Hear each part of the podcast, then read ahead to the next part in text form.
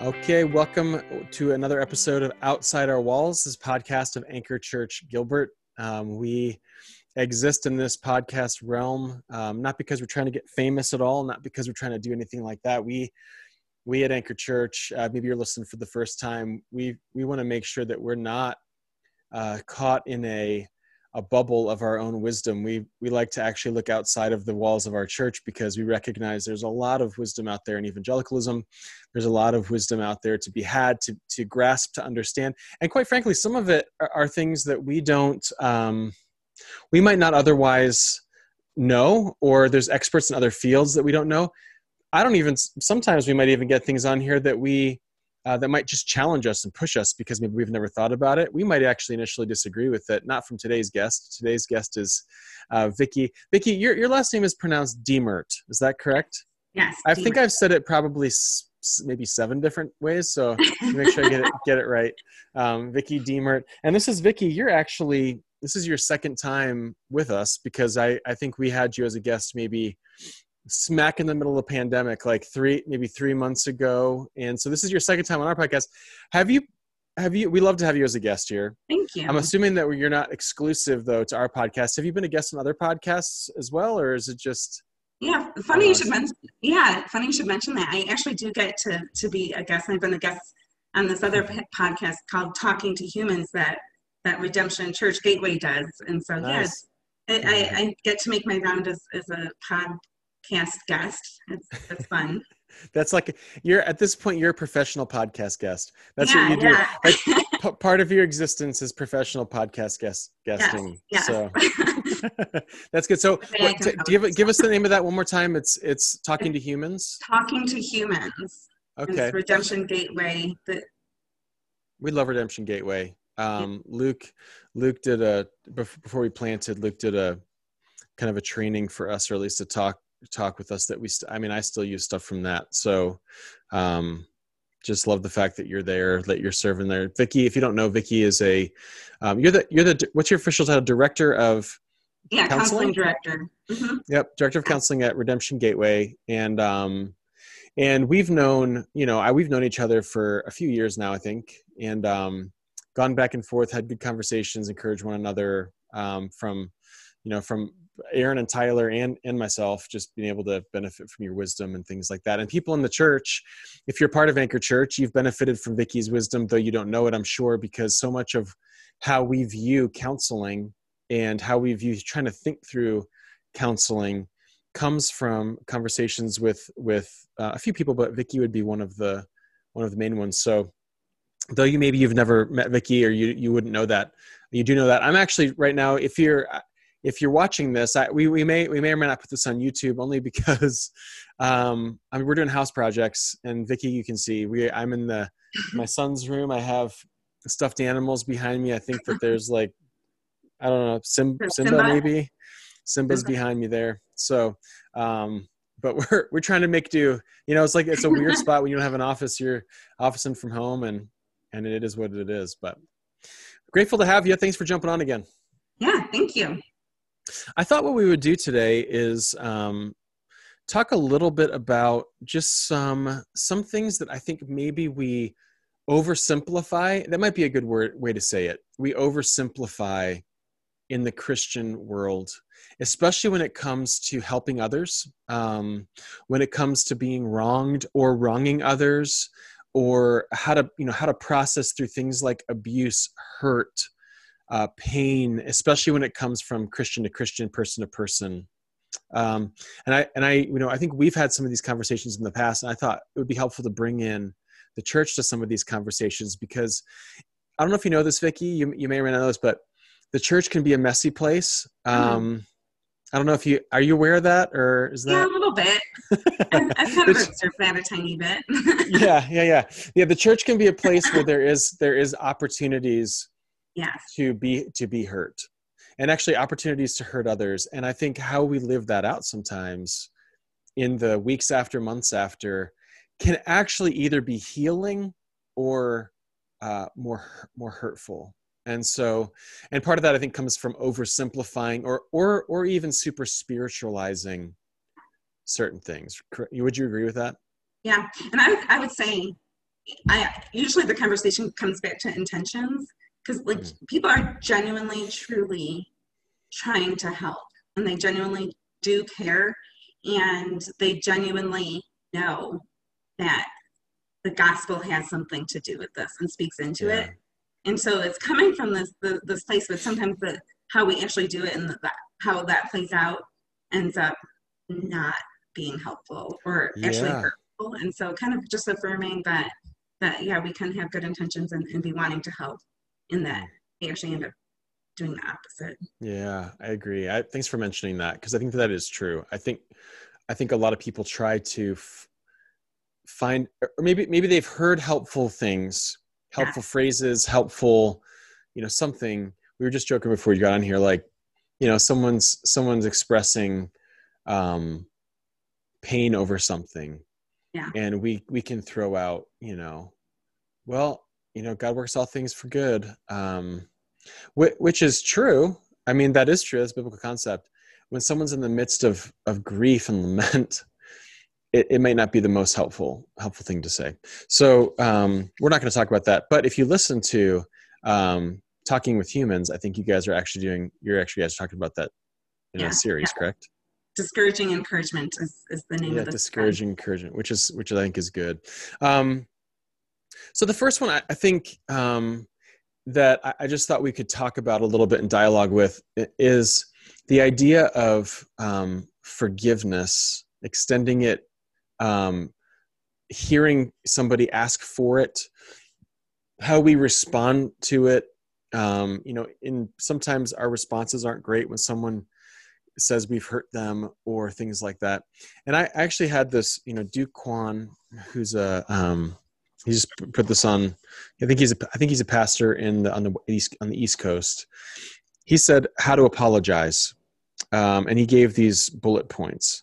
He said express sorrow, would be one, so I'm sorry. Own guilt, meaning I was wrong. Name specific wrongs, so I did X. Name the impact, I hurt you. Don't include ifs, so don't say things like sorry if I. Uh, mm-hmm. Don't blame, shift, or defend. But you, don't do that. Um, no passive voice. Sorry that you were offended. Um, and then make amends. What can I do? which I think are, are really help. It's a really helpful category. Don't don't you find that for when we a lot of times forgiveness is almost like a how what would we call it? It's like a um, it's like a almost a sh- like a blame shifting. Like, oh, well, if you took what I said that way, I'm sorry that you did that. Um, yeah. Which is actually putting it on the other person you know so we can we can think about forgiveness but what is forgiveness and what isn't forgiveness? And maybe any just any thoughts on what what Duke what Duke Kwon here said too. I'd love to hear your thoughts on it. Yeah, I think what if we couldn't say the word forgive? What would we say instead? And I think even forgiveness, this foundational thing of, of our faith, is gets used flippantly, or we we yeah oversimplify it. Like if you just forgive, you won't be you won't be right. Like it, it becomes it, it's not as uh, simple as that. Um, but if we couldn't say the word forgive, what would we say instead? Um, yeah, mm. will you will you absorb the cost of um, my debt and not ask me to to repay you for the harm that mm. I've hmm. caused, or right? Like that actually kind of changes the mm. like what am I actually asking? Yeah. Um, what what are people asking sometimes? how function gets used is um, I want it to be done. Like I just let, us move on. And it functionally gets used as sweeping something under the rug. And and it actually gets functionally like accusation, like you didn't forgive, you need to forgive, you just need to. Um, and so there's this this functional like that. That's kind of the, the placing the responsibility of my behavior on you. Uh, now I hurt you, but now you need to do this. And I think that actually shows we don't understand we don't understand forgiveness. Like we feel like we're entitled to it, and because I feel entitled to it, now I can accuse you of not of not releasing me of a debt. Like we would never do that with a bank. Like like if I took or if I borrowed money from you or from the bank and couldn't pay it back, like I wouldn't go and be like, you need to to forgive me of this debt. You need to like not ask me to pay it back. and now yeah. you're guilty because you didn't. You're asking me to pay it back. Like like we just wouldn't do that but we'll do that to other people Mm. And there's almost um, like a because there's a social contract. Well, there's a biblical contract and a human to human contract where we understand wrongs and sin and offenses and and yeah to to expect i mean even to the point of something that you just said where we can we can even think about it from the standpoint of um, i'm owed something i'm fine to forgive you but like that but is what is what yeah. causes us to have issues like mm-hmm. i'm hey i'm okay to forgive you but you also must do X, yeah. Y, and Z. Yeah. Is it like a fairness? Like, what is that? It becomes a transactional thing, right? Like, I'm going to either one say you have to forgive me because I'm entitled to it, or like, okay, fine, I will forgive you, but now you have to do this. And um, yeah, I think I think fairness, and I think it's because I don't want to be the only one guilty, right? right. Like, I want to make sure that like my my or my side is also uh, validated, acknowledged. Um, yeah. Yeah. yeah what? A, yeah. I don't. I don't want to be the lone person standing up here that everybody's shooting at. Yeah. So let's bring somebody else up here so they can get shot too. Yeah. Like, let's make sure somebody else. Too. Yeah, yeah, yeah. Let's just make sure that it, we're this is like a equal opportunity. I don't want to be, which is human nature. I mean, that's like that's like it's, it's sin at work, isn't it? It's a it's a pride um, selfishness. Like, let's make sure we get this. Um, what what's what would be an example? Let's say you have a like a, a mother daughter relationship, for example, or father son. It doesn't matter. Like ch- parent to child, and um, you know the the mom gets really angry. I'm sure this never happens. Um, but the mom gets really never. But the mom gets really angry um, at the child for something, or the dad gets really angry. Um, you go to that. You go to your son or daughter. What's that? I mean, how do you should we think through that from a forgiveness yeah. standpoint? Yeah, this is this is some, the default. The sinful default would be like, you, you made me mad.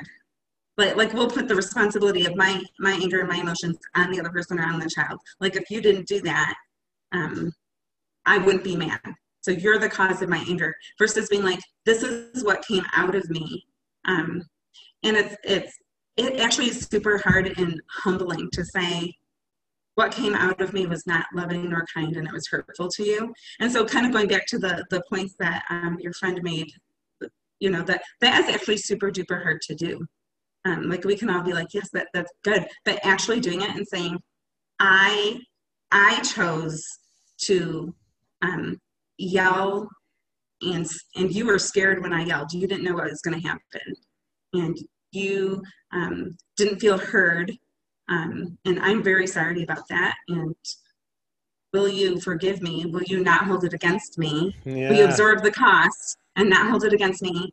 And I am going to try to.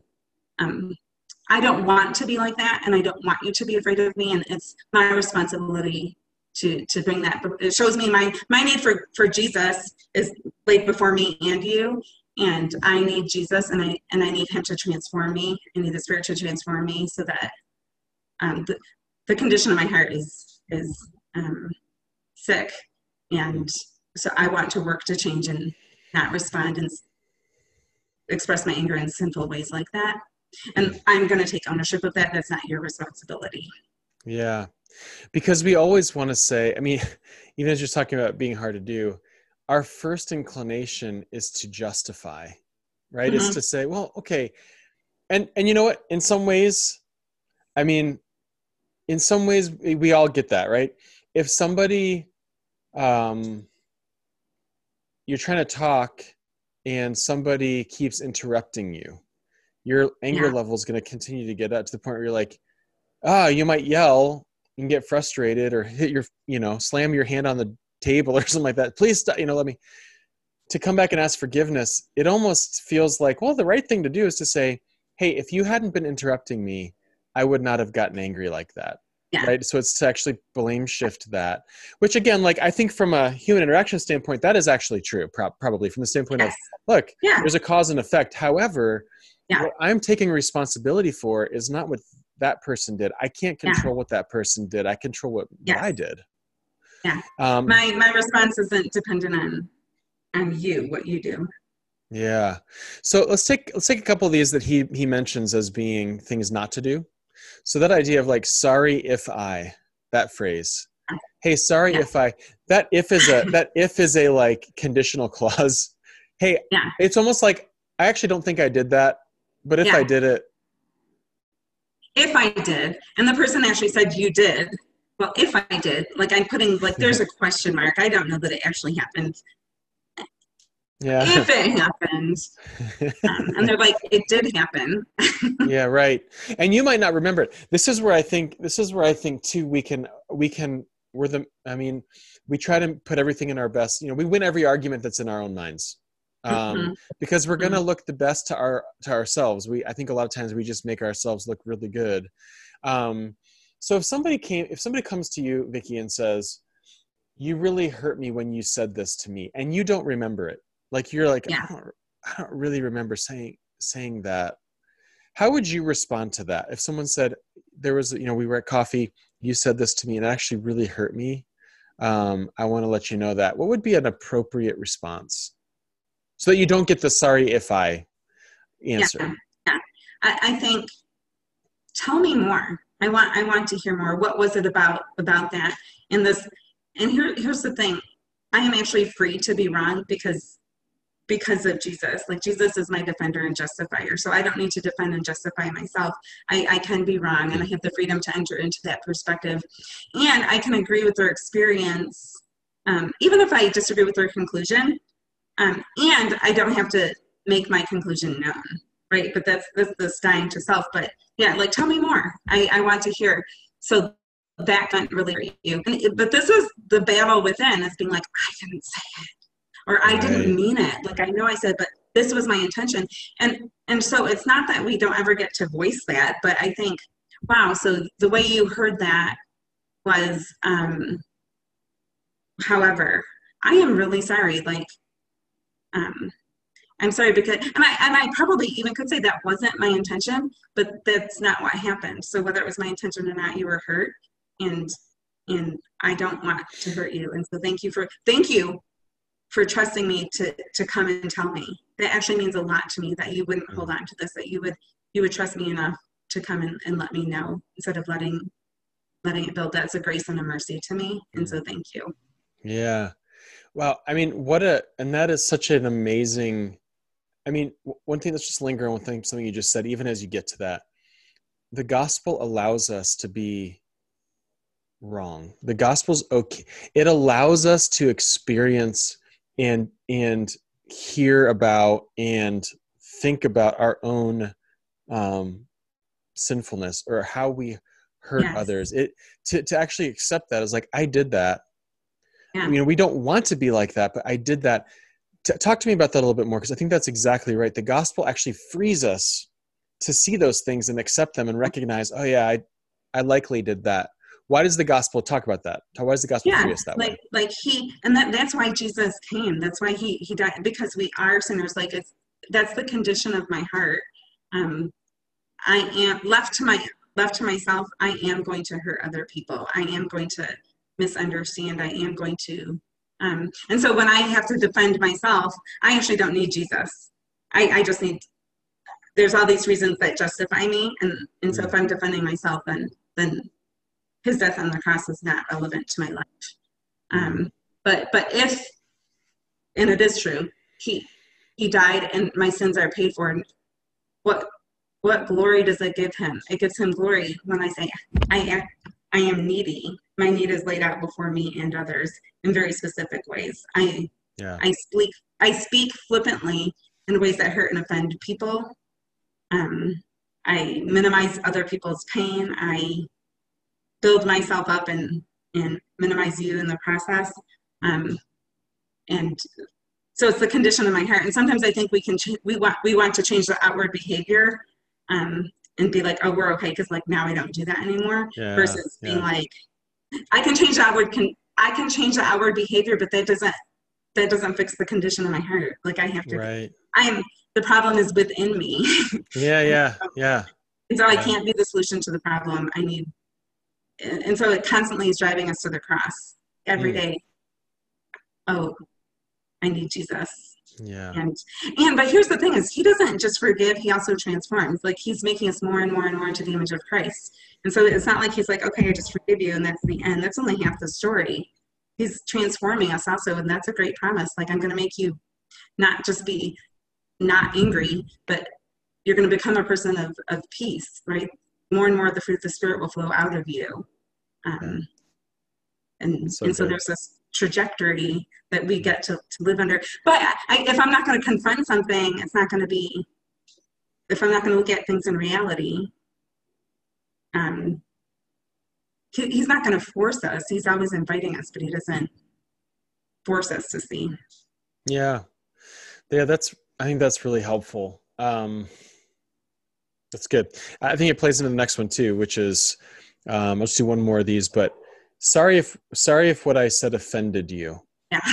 Um, which may be the, the best, um, forgiveness juke that we all are tempted to do.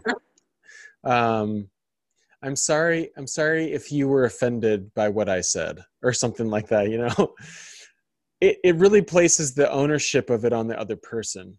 Um, Hey, if you're, if you're, I mean, it comes across this way. I know this is not the intention typically, but hey, if you're weak enough to take it that way, that's up to you. That's on you. You yeah. know, like, but I mean, I guess I'll own it. Like if if yeah. you can't handle what I if you yeah. can't handle true things, um or if you can't handle um me, that's fine. It, it it just takes it takes all of if somebody's coming to you, Vicki, if I'm coming to you with hurt, you know, from something you've said to me, there's a vulnerability for me to even come and talk yes. to you about it. Yes. And when you take that and you actually throw it back upon me, yes. Yeah. It it's hurtful. Yeah. Because um, what, what you're saying when you come, like if you came to me, you're saying, I can be affected by the things that you say and do. Like, right there's this vulnerability and this power. Like I have the ability. And then if I I minimize that and be like, well, if I said that, or you just misunderstood, versus me being like, well, maybe I didn't speak. I I didn't speak clearly. I need to own that that the way I said it or how I said it, I I said it in such a way that um, wasn't helpful. Hmm.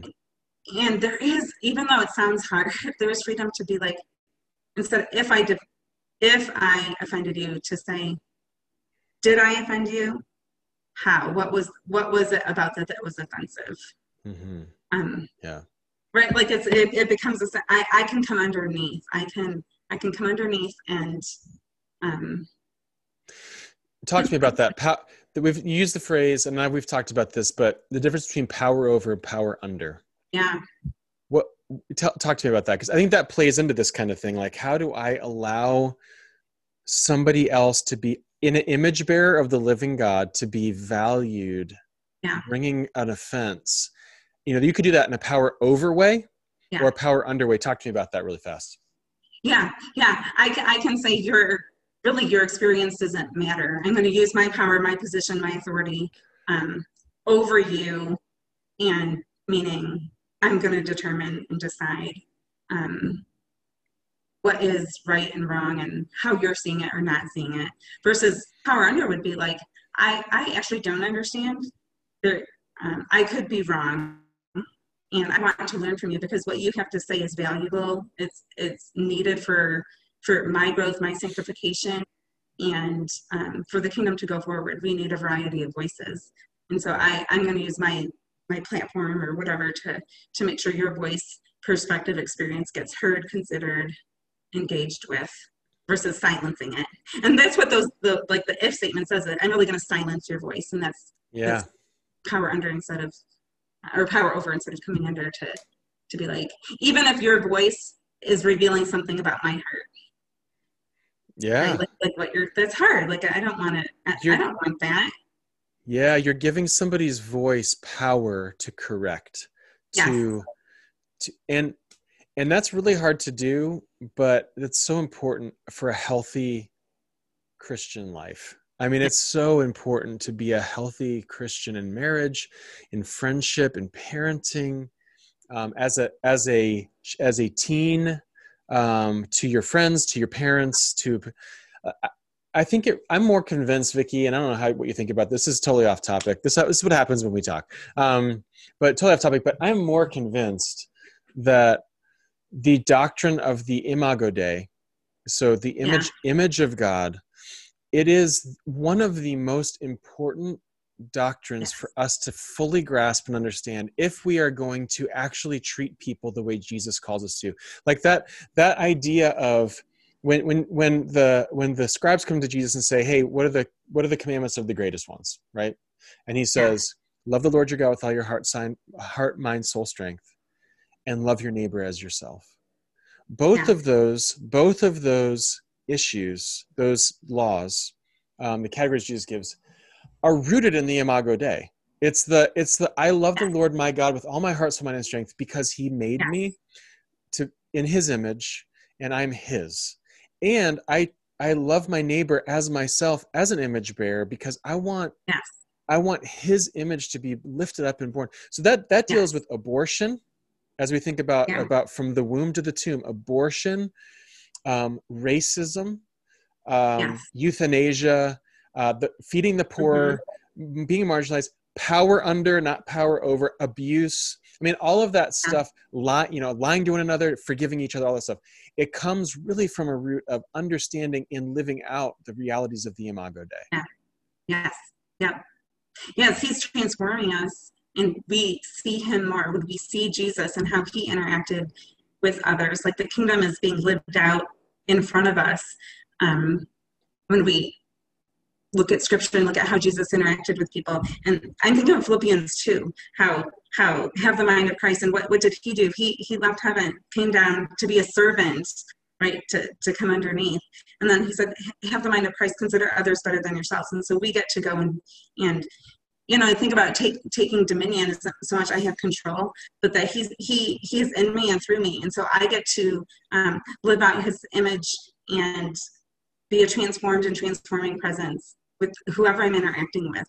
I get to um, show the fruit of the spirit, love, joy, peace, patience, all of that. Um, I get to value um, and see and seek out the the image in other people. Yeah. Um, and be blessed by by that reflection to me. Yeah. Man, that's good. I, I think that's good. I think that deals with, I mean, the forgiveness is, has, so that's really helpful. One more category on forgiveness. Um,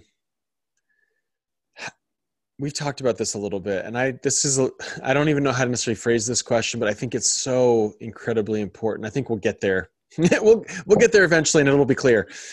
When somebody doesn't ask forgiveness when they don't they don't recognize the harmful effects of their words their actions so it could be an abu- let's just call it like an abusive marriage. Um when somebody doesn't recognize that the the, the one that is the victim um, or survivor of the abuse mm-hmm. there is a call in in one sense to forgive as jesus has forgiven but in the other sense and that's true like full stop like we are called to yeah. we're we are called to in our hearts not grow in bitterness like there's sin categories that can creep in we're called to not allow that to happen but at the same time there is something about can I truly forgive somebody if they have not asked for forgiveness? So, like, is there a difference between my heart attitude towards you, not being bitter, not growing in anger? Um, I shouldn't say anger, not growing in wrathful, vindictive anger, but trying to take on the heart of Christ in that um, with my hurt and my pain and all of those things and yet also having a functional proper understanding of forgiveness and justice and how they play into itself and how it plays off of each other. I'd love for you to talk about that a little bit. Any any thoughts you have? Because i think justice and forgiveness go together.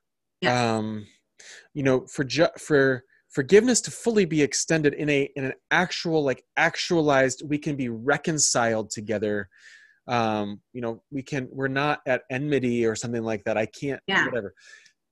Does that make sense? I know that sounds convoluted, but I hope it makes yeah. sense to you. And I hope it makes sense to people that are yeah. listening because I want to make sure we get, and if you can clarify anything I just said to make it more clear, I would love for you to do that. I think so. I, I think, yeah, there's, there's just a lot to unpack there. And I think one, one thing is, um, I think the fear, especially in something like abuse, is if I forgive, um, somehow I am going to become a doormat. And so, but we have the whole like, okay, just forgive, and then the, the person keeps sinning against you and hurting you. And okay, I'm just called to keep forgiving and I become a doormat. But we have passages, it's the whole of scripture. So we have something like Matthew 18, where if your brother sins against you, go, um, go to them. Now bring somebody else, right? And so, um, and you know, I think it's in Luke, it says, um, if he repents, forgive him. Like, yeah, Luke 17. Um, if your brother sins against or sins against you, rebuke him. And if they meant for them, you know. And so, um, but yes, we still want to have this this forgiving heart and and and attitude. Um, and if somebody isn't repentant, um, like like we, the call isn't necessarily to just stay there and, and keep getting bulldozed over. Um, love might look like space. Love might look like boundaries. Like love does also confront. Um, I even think about like in the garden, one of the when Adam and Eve ate of the the fruit from the tree the knowledge of good and evil, they had to leave the garden. And so one thing God did was create space. Um, and for the purpose, you know, the end game is that He will dwell with us for the purpose of reconciliation. Like Revelation, where believers will we will dwell with Him, but but there's there's a purpose for the space. Um, and so sometimes space is what is what is needed. And I can forgive you, and there's still consequences. So I can forgive you, and our relationship doesn't look the same. Um, it doesn't equal that that I'm, the pain is gone. It doesn't equal that trust has been rebuilt. It doesn't equal um, that, right? So something still might yeah. be different. And I think sometimes that that's hard with forgiveness because we think, okay, you forgave me, all is well. It goes back to normal. Um, sometimes that's the case, but a person's not repentant. I can I can forgive you and um, create space. Yeah, it's it's you know Jesus telling the disciples, um, you know, be be innocent as doves and wise yeah. as serpents. Like be be smart. Um, so if somebody is if somebody is is a chronic like if somebody let's just say somebody uses me um, for their own benefit. There, you know, there maybe there's somebody who's coming, you know, they they they've befriended me, but it's only to step on me to get h- higher, which happens yeah. all the time, right? It's just it's you're using your friendships. Um, I might go to that person and say, "Listen, that was really hurtful." They might say, "Hey, I recognize that. Um, forgive me for that. I, I did not want to do that. Great. I, you know, thank you." And then they do it again, and you might go to them and say, "This is what the old adage is, you know, fool me, fool me once, shame on me, fool me twice, yeah. you know, or whatever." No, it's the flip yeah. side. Whatever it is, shame on you, shame on me. Um, but but I think there's a there's a reality there where we think, you know, I can forgive you. Yeah. Um, in my heart, I I can say, um, I don't hold you bitterness. Jesus forgave me. I want to make sure I'm forgiving you. Um, but I'm never really going to be friends with you again um, I, I just don't like there's just too much you know from a we'll be cordial but we just need i need some distance some space what you just said. I just need to recognize this is not a healthy relationship for me and um for right now at least and i need to, yeah. need to give some space. Yeah i think that's um that that's right. There there are there are just consequences and i think like even if we take it to money like if borrow money from me and you didn't pay me back. And I was like, you know, the contract was you're going to pay me back, but, but you didn't. You're like, I can't. But like, like I forgive you. Like you don't have to pay that debt back. But that also doesn't mean the next time you come and ask me for money, that I have money. to pay. I'm going to yeah. give you more, right? Like, like yeah. that's that would actually now now like there's a little bit there could be foolishness in that.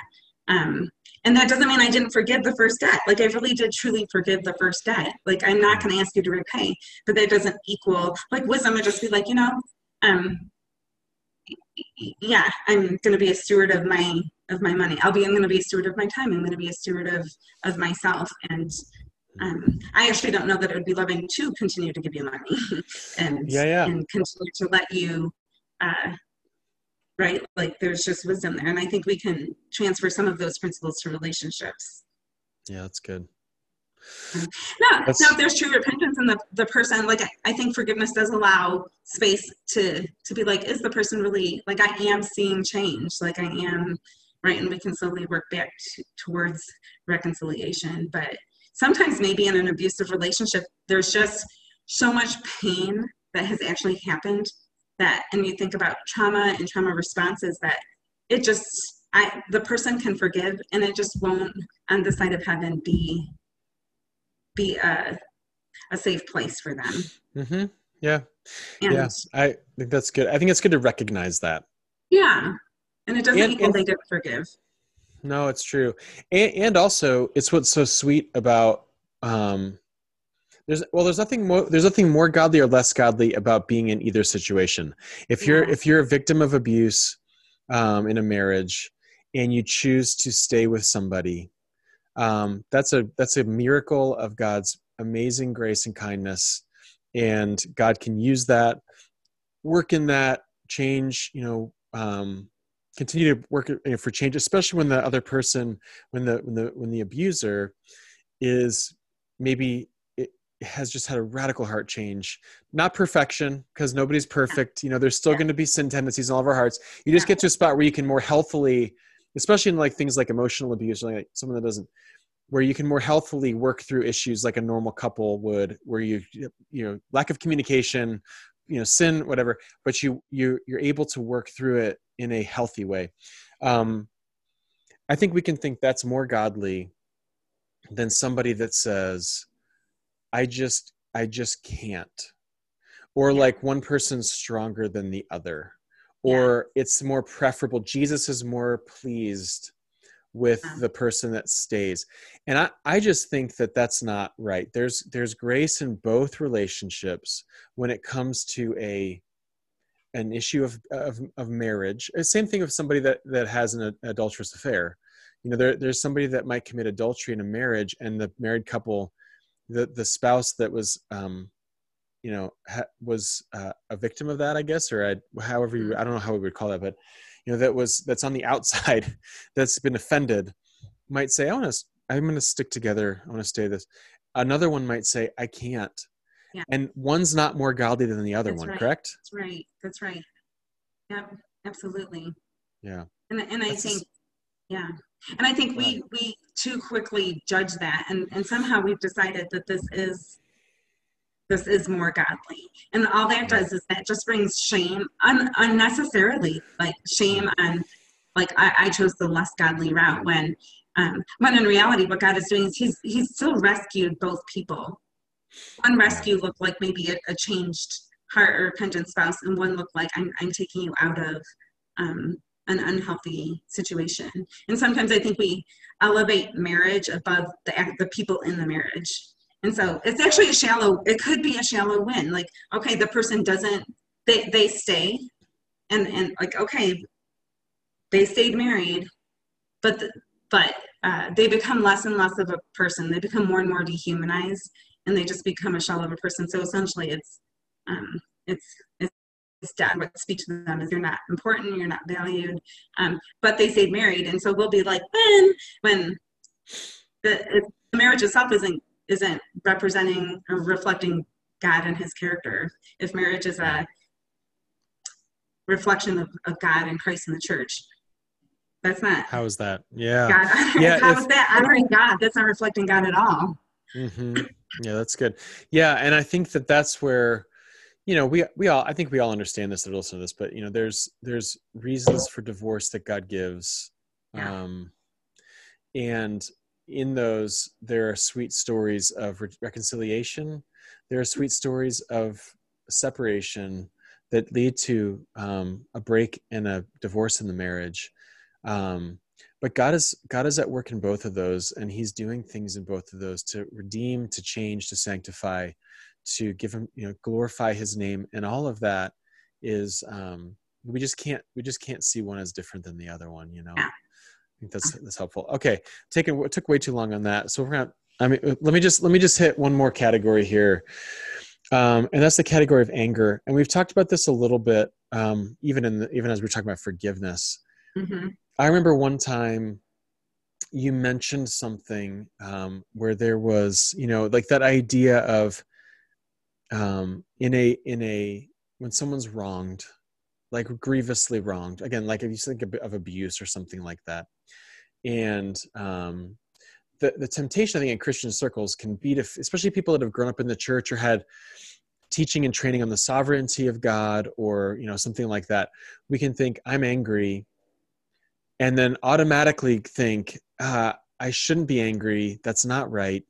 Um, from a biblical perspective you know i need to not be angry because that's a sin and yeah. so we we have this inner dialogue and this inner turmoil um, I remember something you said one time was actually when you think about how re, how you people have been wronged in an abusive marriage or again like we're talking about marriage particular here but um, or adultery or something like that anger is actually a kind of an appropriate emotion. Yeah. i mean that's yeah. an appropriate response.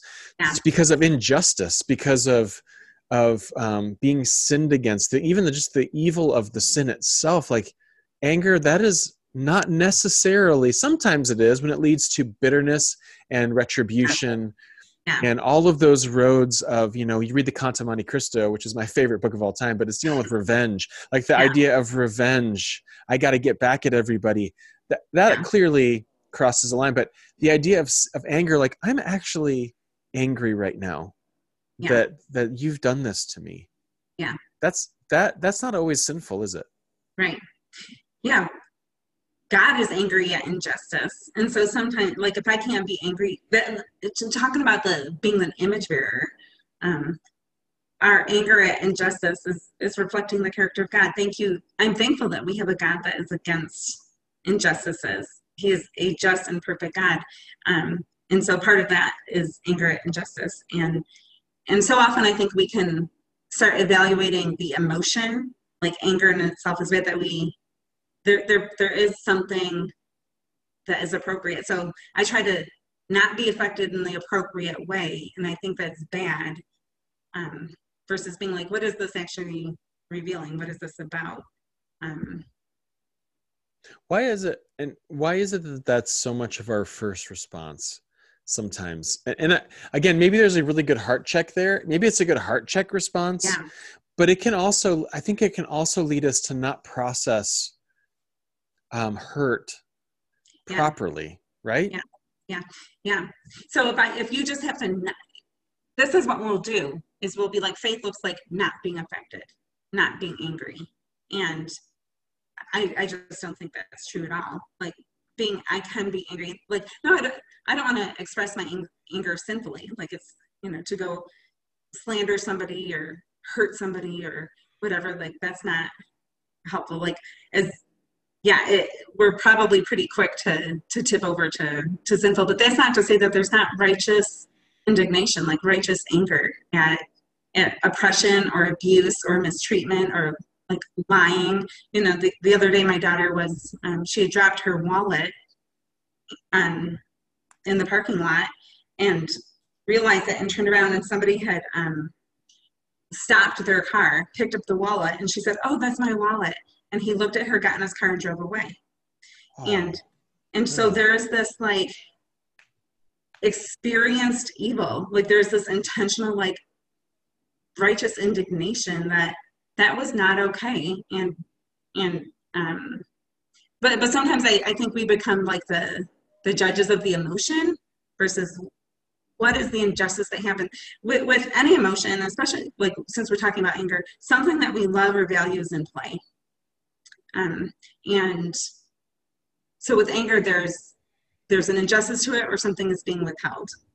Um, and what's being withheld could be good or bad, but um, I think that's the deeper conversation, and and helping somebody process their anger versus just don't be affected. Yeah. Like, I can't just yeah. turn that off. Like, okay, well now I'm just not my now somehow my faith is being indicted. yeah, right, right. Yeah. yeah like, well, oh, yeah. We're, we're emotional. We're God made us emotional people. That's part of yeah. how. That's part of why why we are image bearers of of His. Like we we reflect emotions and yeah. um, we speak and we communicate you know through words. And all of these things like god made us that way. Yeah. And that can be and that can and, and sin when it came into the world flipped it so that it can actually be uh you know um is retributive a word? Retro, retro, what would be the word what would be that word it can be like find retribution or something like that yeah. or like we we harm each other with our emotions yes. or we try to be but but we can also have emotions be i mean it's part of the sweetness of what we are it's it's why we have hurt and um you know that's part of our image bearerness you know yeah. dealing with those things emotionally so that's good um speaking of hurt um how should we view trauma as christians like how should we think through that? Because when we think about we're just talking about abuse anger forgiveness yeah. all of that when it gets deep enough and hurtful enough and um, painful enough there can be responses that are trauma like they can be traumatic right? Traumatic things. There you're talking about uh, like definitely about abuse and things like yeah. that you have trauma responses i think sometimes in christian christian christendom we can say oh trauma is not a thing like god's you know um you have everything you need for life and godliness in the scriptures so just yeah. go to it and it's good and yeah. we kind of ignore the fact that well our brains are organs that we don't understand and there's lots of things that happen there chemically um, that you know wires can get crossed because of how you've been treated and things like that i think that's been pretty well proven over psychological yes. Study. Yeah. um, how should we think about trauma as christians? Yeah i think defining it um, you know it's this disturb it's an experience. There's this disturbing experience this this um, exp- something has happened that has has caused great pain or fear. It, it could even be a, a, car accident right? And and so now um, there's this physiological experience and that our we're, we're embodied souls. And so our our body experiences something so let's say let's just say it was a car accident um, maybe somebody's T-boned right on the right side or something. And so whenever they're going through an intersection, they kind of they kind of flinch um, because there's this um, this experience that now they're, they're that has been imprinted into them, and so sometimes those responses don't make sense, right? You know, like or thinking about like somebody a child growing up in an abusive situation. Um, maybe there was always something like burnt toast and so the smell of burnt toast is associated with with anger or getting beat up or but th- that's not uh, something that's conscious in their mind so right so now they're an adult and they somebody burns toast and they just start crying or you know and it, it doesn't it doesn't make sense to us and so i think as um as there you know there is a book it's called the body keeps the score. Yeah. um and, yeah. and it just talks about like uh, our our bodies like here's the thing is we, we can't talk ourselves out of an experience. And so we experience something but then you try to like rationally talk ourselves out of it or people try to talk other people out of it. And we, we try to make some sense of something that doesn't make sense um, versus tell, tell me more. Or we say somebody's overreacting without investigating more. I just decided yeah. that you're overreacting. Yeah. Your response doesn't make sense. Mm-hmm. instead of saying like what what happened? Like you're being affected and it, it seems like your anger or whatever this response is. Um yeah. That could be just be a really big red flag. Like mm-hmm. i think that that's where you might say oh man there's a red flag here. This doesn't make any sense. Like this response yeah. is so much over and above what it should have been given whatever happened. The comment the the sound that went off the the smell that just hit like why are you what is going on? It, it could be just a red flag to say hey this person my friend here might need some help or like I, I wonder if there's something else going on. Instead of giving them a judgment or an assessment.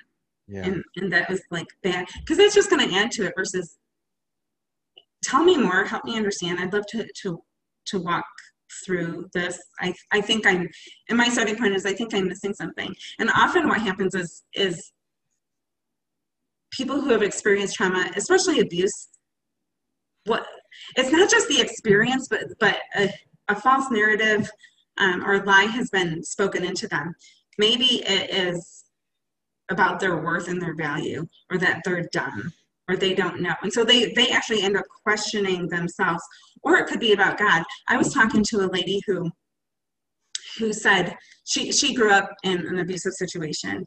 And people as an adult people told her god was with you trying to help her and comfort her. But you know what they actually told her was like what good is it if god was with me and he didn't do anything?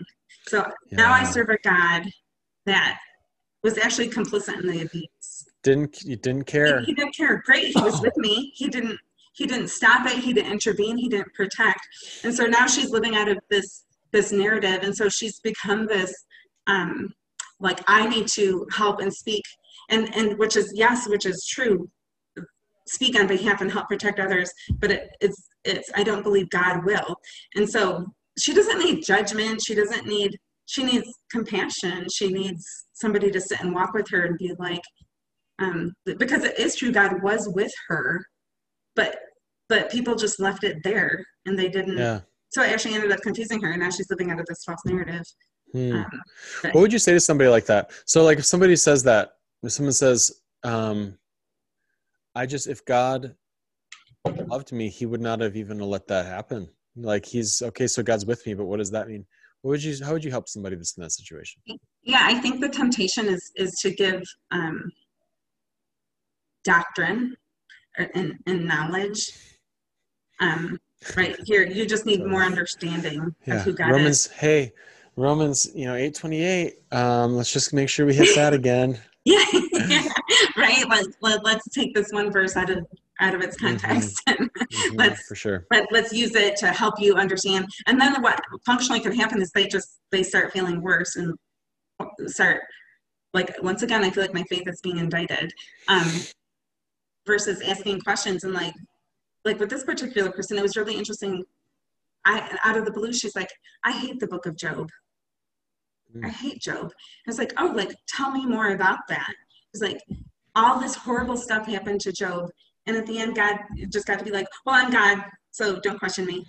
Mm. God is God, don't, don't question me.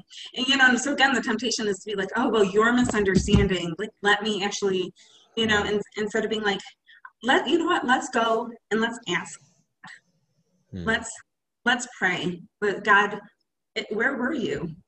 Um, it, it, feels like you really have abandoned like and, and i get to have the opportunity to give voice um, it feels helpless right because yeah let's leave room for the, the spirit to work but i think it's not going to be a conversation that gets tied up in a bow in one one sitting yeah and i good. feel like sometimes we feel like we have to like i have to correct this thinking right now and versus being like tell, tell me more let's walk through that like and sometimes even having them answer like that's interesting. Tell me if he was with you where would he have been? Like what was he doing? Um right? Like but mm-hmm. let's talk through this. I don't have to fix your thinking. Yeah. Yeah that's good. I i think it's hard though. It's it's really hard and those are really hard questions. Yeah. Um you know because because sin is man sin is just grievous and um it just destroys everything i i think well a couple i just have a couple thoughts um there yeah I mean that that Job question stuff. We just talked. We are just talking through Esther this mm. past this past. We just started Esther, and um, one of the things we talked about on Sunday was in in Esther chapters one and two um, you have the king who's living a lavish lifestyle. He's abusive to the queen. He doesn't, you know, um, they're anti-Semitic. They don't like the Jewish people. like, there's a lot of stuff going on there, right? Um, but he's, but he's being, but he looks like he's bl- the blessed person because yeah. he's got everything he needs. Like, this is great. And you could ask, why is that the case? Why does God allow yeah. that? Um, you get to Mordecai and Esther, and they're just they were taken it says they were carried away from jerusalem. They were carried away from their homeland. The babylonians carried them away and then esther gets carried away into the harem. And you know she's obviously in a in a sexually vulnerable vulnerable position. She's i mean there's a lot of stuff that's that is happening. You could ask lord why why one why is the pagan king being blessed and why are your people being oppressed? Um, and even and I asked the question, why why is it that um, you know th- this is this is all ending up with saving the Israelites, right? Saving the Jewish people. The whole book of Esther, it's about saving them. But he wouldn't have even had to do that if he if he didn't allow them to be taken from Jerusalem right. in the first place. Like, right. so you could why ask the question, why? Mm-hmm. Yeah, why did you even let him go? You wouldn't even need to do all this stuff, right? It's a lot of why yeah. questions. And we said, um, asking why, asking God why is an act of faith, not unbelief. Like yeah. that idea of asking the question, God, why are you why are you allowing this to happen is actually an act of me believing that God yeah. knows yeah. and I'm trying to ask him the, to answer that question. This is what you just said in terms of that person asking about Job. It's great because at least they're saying I. They're this doesn't make any sense. Yeah. saying I don't understand and I don't get it, and this is the way that I'm thinking. And help, I don't, I don't know. And let's engage with God. We have a God that hears and a God that speaks, and we have the Spirit in us. And um, but and I love the Book of Esther because it's interesting. God isn't one. God isn't mentioned one time in Esther. Yeah, not one and, time. And yet we see his his fingerprint and his orchestration throughout. Like you see, like oh, throughout. oh, that's the coincidence. Like yeah, it's all right? the coincidental like, things, huh? Oh, Mordecai yeah. just happens to be at the gate when they're talking yeah. about the plot yeah. for the king. Yeah, and the, the, king just happens to read the chronicles of of this in event, the, right? In like, the middle of the night because he happens to not be able to sleep like, the night before they're going to kill all the Jewish people. Yeah, yeah, right. Yeah, like I'll just you know, and I I'm thinking about Job though, and in the beginning, it just as a, a helping perspective the Job's helpers, um, a couple of things. One, they saw him from afar and they saw his suffering and they saw how bad it was and they sat and they wept with him for seven days and seven nights. Mm-hmm. and and nobody spoke because they saw how deep his suffering was. And just that, that we can affirm the goodness there that that there was like weep with those who weep. And sometimes the weeping is the thing that that brings comfort. There's not there's not even any words that can do justice to the situation. Um but they the friends get this bad rap because you know and I, i'm thinking in job 527 they they say we got together we examined it this is right so apply it to your life hmm. and and really they were they were wrong yeah wasn't helpful right? it wasn't yeah. helpful at the end at the end god was like maybe ask job to pray for you right like ask the one yeah. that has suffered to pray for you and i i think like we it, it's just a reminder like for me to hold my assessments and what i think is right and wrong loosely and and go to God and be like, God, what do you have to say? Like what yeah. what I, I'm gonna assume that I'm missing something because I'm not all knowing and there's there's things that you're saying and doing and I want to be slow to say apply this to your life because um, I I don't know. Um, I, I, would rather let's talk through it and pray than it. Yeah, absolutely. That's good. Um, but, that's all. Yeah, that's really good. I I think um, you know I I don't know. I got. I haven't thought this one the whole way through. So if this is wrong, everybody, just I'm just giving this as a caveat. but I think God cares. He cares equally about our moment by moment existence. He cares about that exactly the same way as he cares about our 10 years from now. However, the 10 year plan sometimes is to get to the 10 year plan the moments moment by moment as we walk through it could be painful and harmful and hurtful.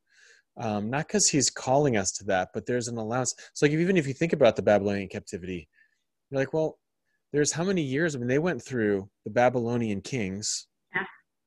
the persian takeover from you know cyrus to darius to the kings there to even get to xerxes before he before he enacted anything with Esther. Like there was Esther didn't have it for a long time. Jesus, there was nothing between for 400 years between the last prophet and the coming yeah. of Christ to where yeah. like our country our country is only 250 years old. Yeah. yeah. So, so how how long ago does 1776 feel? You're like that. I mean it. It feels like forever ago. There, there is not. I don't know. I can't even relate to that. And yet, the prophets was 400 years, 150 years longer than when our country was founded. And if I'm doing my math correctly, maybe mm-hmm. it's is that is that sound right? yeah, it's 400 years. I think it's I think it's I think it's right. So, but the 400 years, I mean, just think about that. At what point do people say, "God forgot about me"? Yeah. Like, how which generation goes, God is yeah. There's not God is not. But there's a but there is an overarching plan, not for the, the lives of people. They are for the lives of people, but Yeah. it's for the human history. It's for the church. It's for the people of God. It's for his children. It's to recognize at the perfect proper time he will act mightily to do certain things specifically. He hasn't forgotten about the people in year 200 that he hasn't spoken through a prophet at all. He's Right. with them, but there is a larger story arc that he is Yeah. constantly working in. And that can be hard for us to understand. I might, things that I'm going through today or last year or two years ago or five years ago, or people that have gone through it were, you know, dealing with abuse as a child or something like that, that are just, just struggling with life. God was with them in that, and He's working purposes in that, and He's on the move in those things. Um, it is I mean, it is painful, um, but the but there's not but and there's something that He's accomplishing twenty from twenty years ago today in me that um, maybe my trust is deeper. Maybe I, maybe I'm just wrestling through Job right now because I just need to understand Yeah. who God is Yeah. there's a sweetness to that i think that we just it's hard to understand we need to grasp i'm just i've been wrestling through that just like man how does how do i think about moments and years Yeah. and god's actions activities in both and his timing like he doesn't live on the, the timeline like we live on it and Mhm. you know i even think about job like there's like 30 plus chapters of of them just wrestling and talking right like like that's that's there it is right we're talking they they were having a conversation about god and what god is doing and Yeah. trying to understand it and then um but even that that 400 years where where it was silence um what's fascinating is well i think in the waiting waiting is spiritual because it reveals the um the affections of our hearts and, and the things vying for the affections of our hearts. But in the 400 years the the gospels start with the genealogy. Yeah so right. all this time it's, it's they've been talking about it. Yeah. Because now they right? Like like, like been, they've been they've been keeping track for they- they're still waiting for the messiah. Yep yep for sure. Right? And so and so here's 400 years where like yeah like you start with the genealogy and Mm. and, and and and it's here it's finally come yeah god's plans are found in specifics. His, Yeah. his march plans like because those are specific things. Carrying through that genealogy from judah all the way through is Yeah. is important. Yeah. Yeah so for 400 years they they still knew about judah right? And then yeah. There's there's a there's a messiah coming i think. I i just man it would have been so hard. I mean how many generations do you go through in 400 years? I mean oh. f- five i mean four or five i'm assuming or somewhere around- i mean more i don't know but you're you're Yeah. going through a bunch of them to where at some point there's been no prophet god has not Yeah. spoken um when he's been sp- speaking forever you know i mean like to the people um I just I get you know I get those things are fascinating to me because it just helps you try and reveal who God is. I was just reading through Genesis um, 48. Well, I, no, I was actually actually earlier than that, but all the way the life of Joseph, and Mm. I think it's in chapter. I think it's in chapter 46. I could be wrong. I think it's there's 50 chapters in in in um, Genesis. I think it's chapter 46, which I think is one of the uh, most astounding chapters in the Bible when Joseph tells his brothers who have seriously wronged him, like threw him into a pit, we're going to kill him, sold him into the Egyptians for slavery, and they, we find out later that he pleaded with them. They heard him pleading with them to not do it. Please stop doing this. And they did it anyway.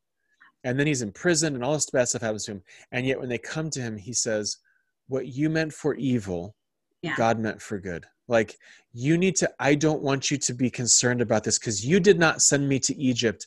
God right. sent me to Egypt.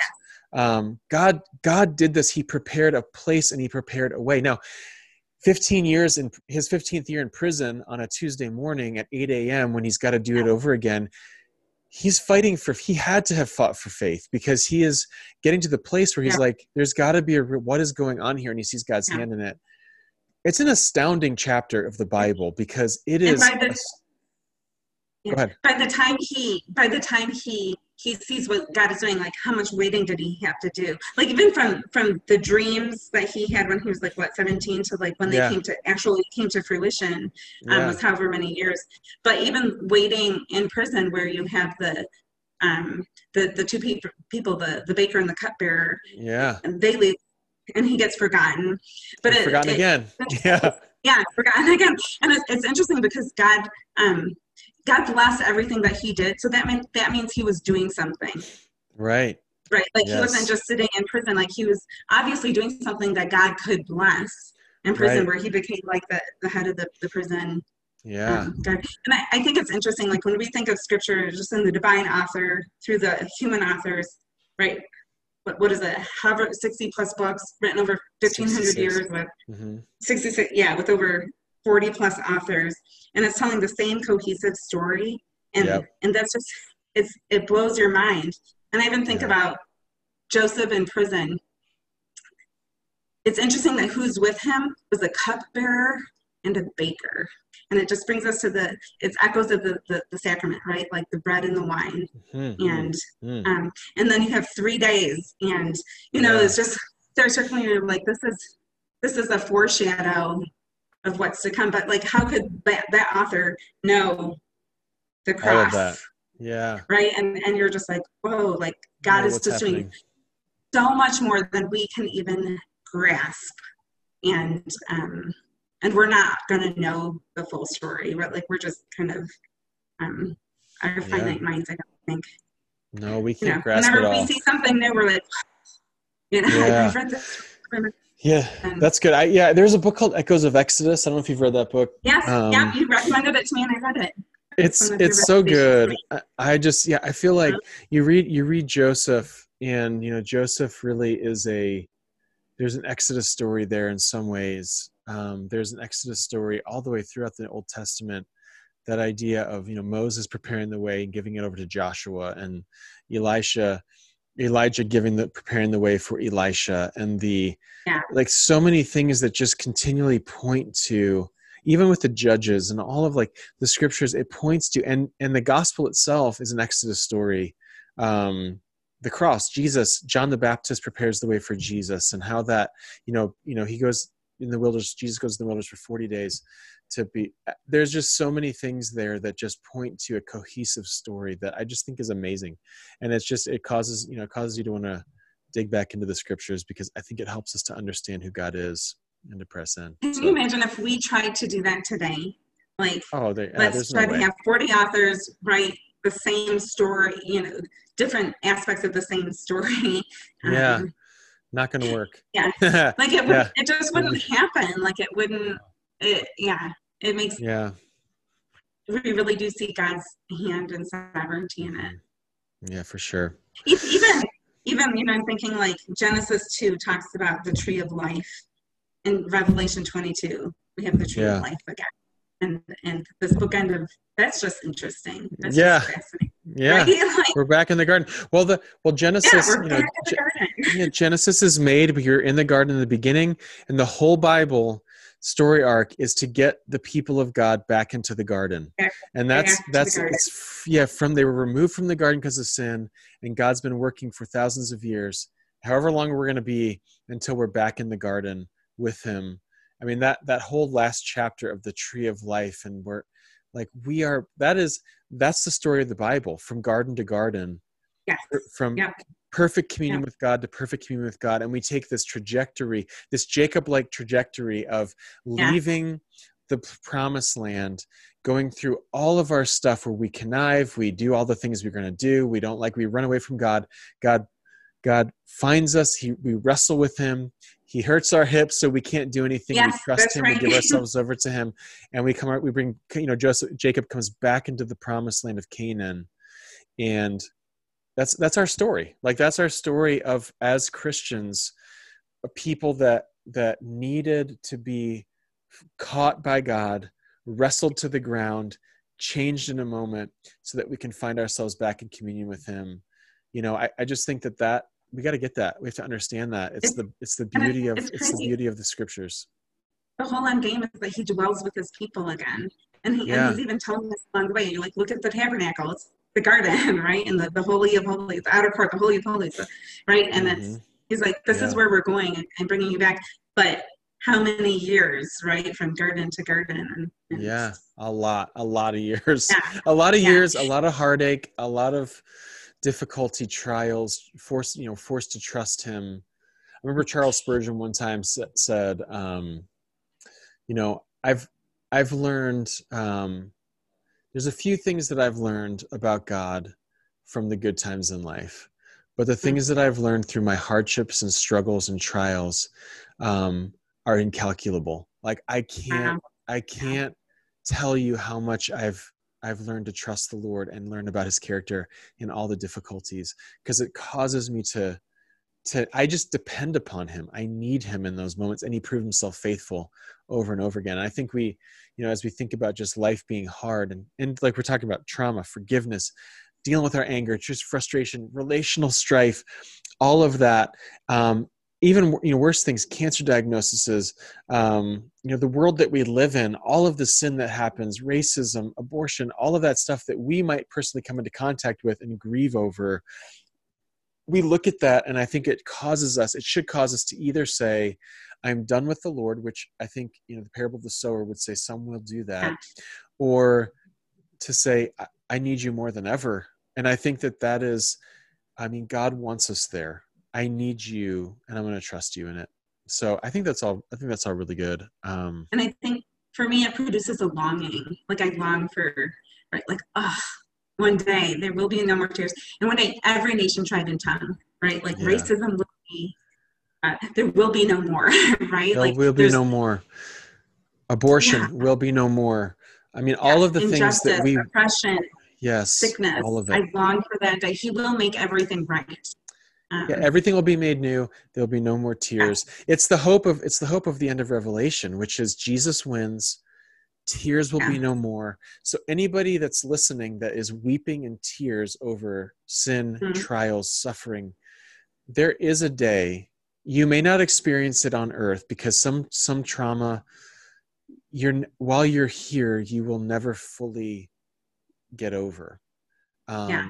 and and that and that's a reality that's not meant to be a depressing thought but you're going to deal we're going to some of us are going to deal with stuff the rest of our lives but there will be a day when we see jesus where yeah. there will be no more tears. There won't any be, need to be any more tears because he is that perfect and he makes everything right and he makes everything new.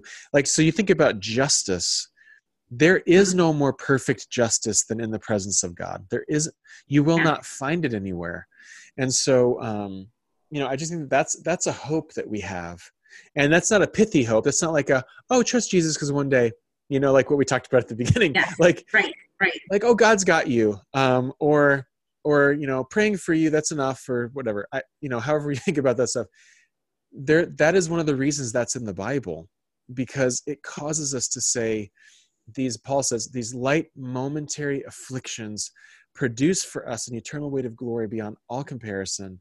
And we will never look back at this life and say, it wasn't worth trusting Jesus when we see him face to face. Everything that we go through, it will say, I understand more now why I went through what I did, and it taught me about you. And I can, and I trusted you, and here I am.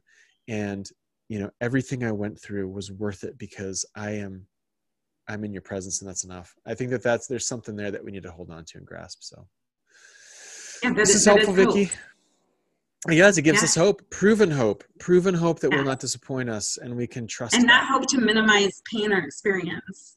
Yeah, um, right. But but true hope that that really does comfort and create a longing. Yeah. Yeah, it's really helpful.